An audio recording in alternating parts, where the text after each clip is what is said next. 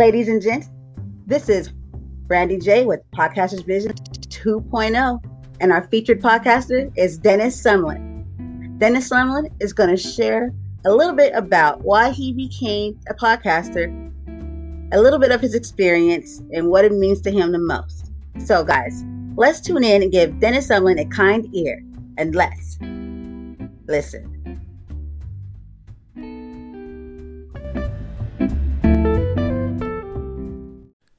The name of my show is Core Confidence Life, and I've had this show for about uh, two and a half years so far.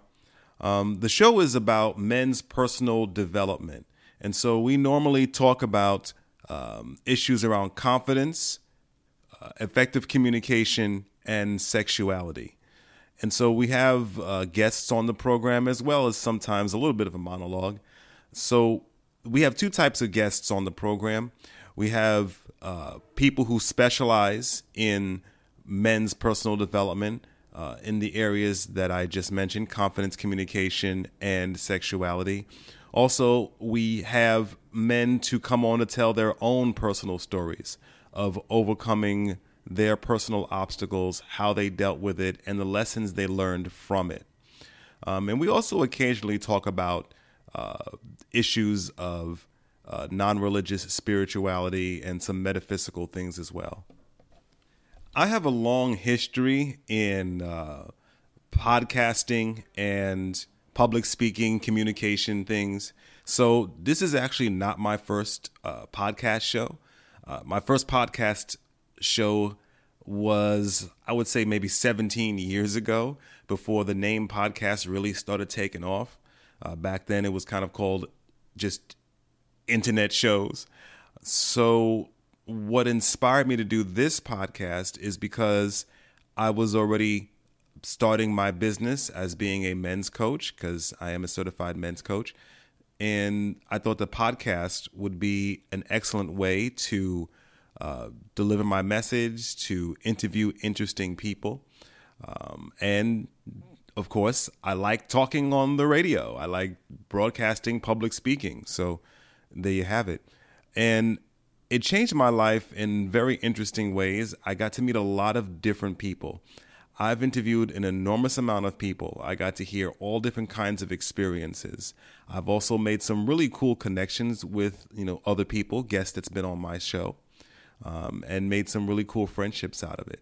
And I definitely would say that the guests I've interviewed and the experience of having so many kinds of guests on my program has taught me more about who I am, who people are, and has deepened my understanding in the very craft that I'm in, which is coaching men and how to move men from where they are to where they want to be. I also find that the show has helped other people because there's very few places, even now, where uh, men can hear issues uh, discussed openly um, without shame, without stigma.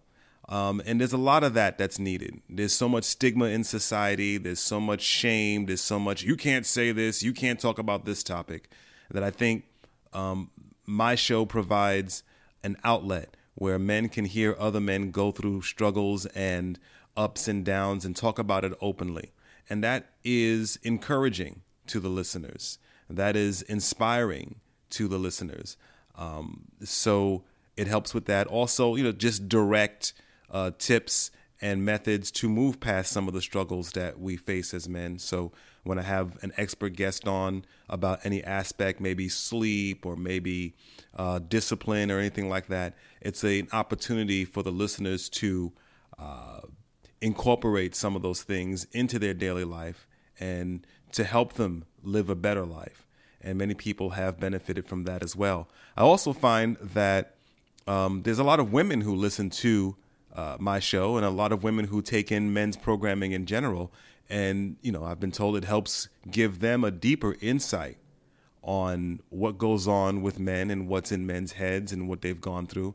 And it gives them a deeper insight and perspective on just men because it's important. They have men in their lives, they have husbands, brothers, fathers, and so forth. And so it's also beneficial for them uh, when they hear the show as well. When you're talking about uh, memorable moments uh, on the show, there are two things that come to mind, and one of the things wasn't even really heard on the show.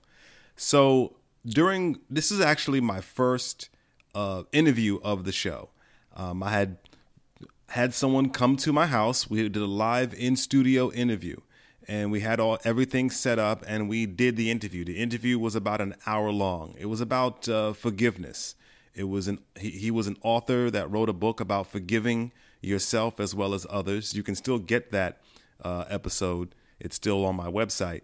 Um, and so he came over to the studio, and we recorded what I thought was an excellent interview, and it didn't record. it's just we was I was having some software problems. My computer was acting crazy. I was things were goofy, and so it was a really good interview, and it just was lost. It was gone, and so we had to do the whole interview over again. And of course, the the audience didn't know that. But the interview that's up now, even though this was a couple years ago, um, was the second take of that interview. Although you'd probably never know it by listening to it. Um, so yeah, that was a memorable moment that nobody knows except for me and him. and another one, um, it was actually an interview I was having with a expert on bullying. Um, we were talking about uh, bullying. It was she was an she is an author and she wrote a book on how parents can help kids move through bullying in school. And so we were having that discussion.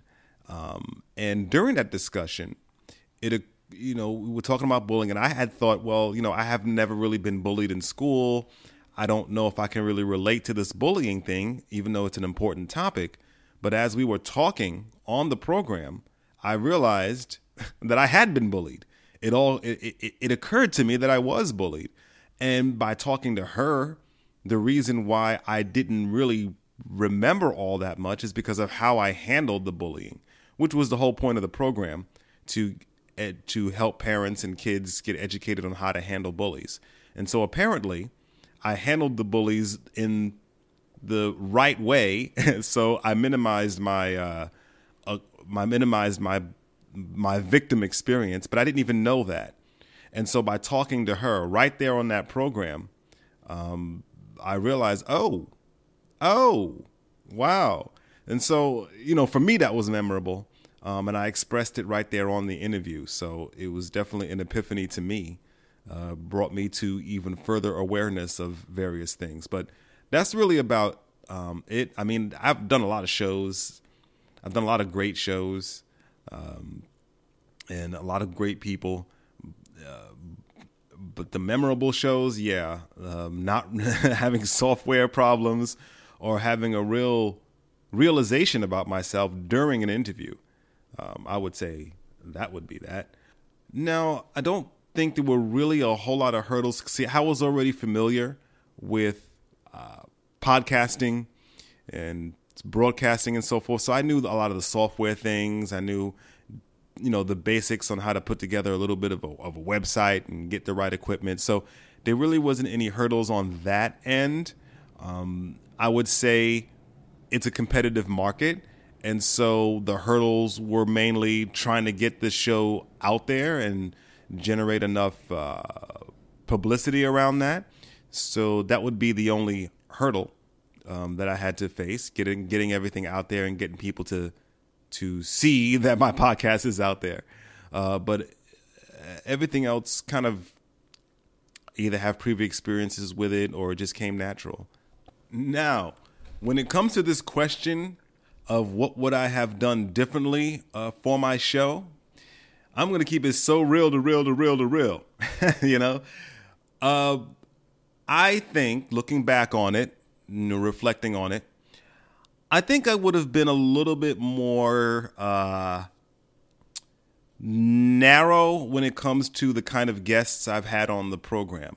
So don't misunderstand. The guests are great, and I'll explain to you what I mean.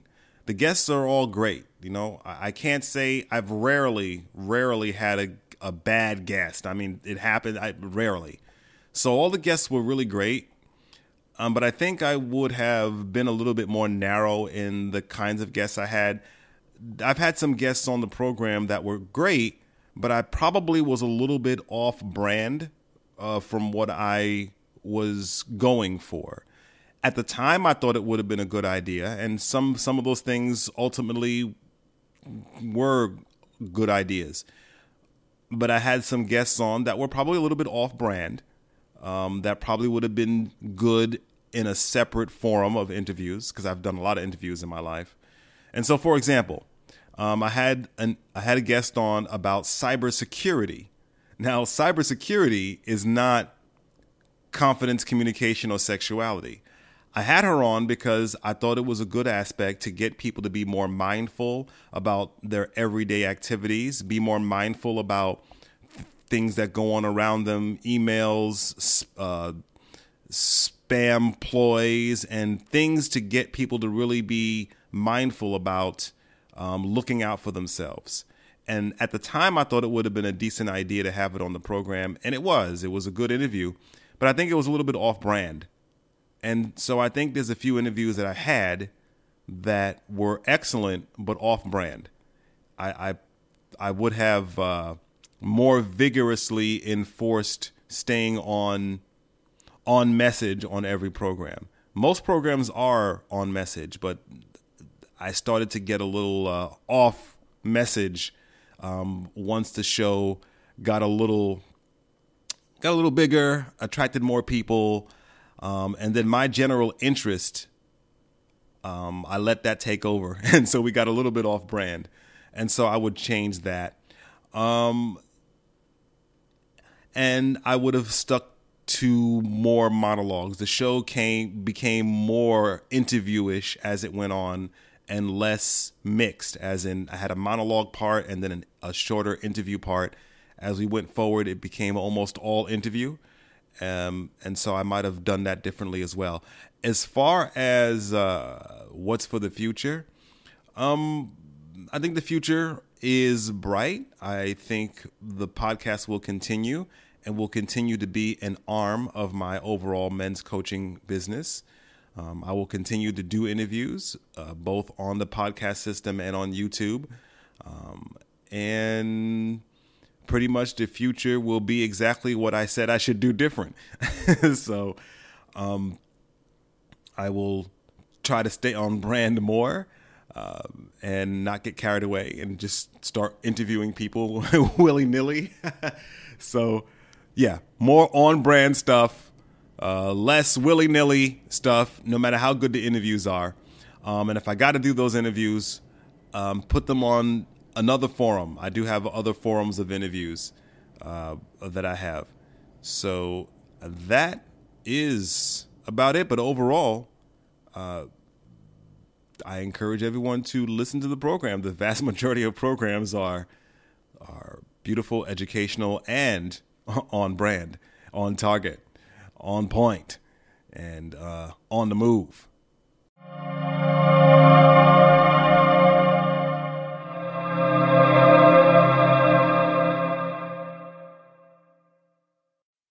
Thank you.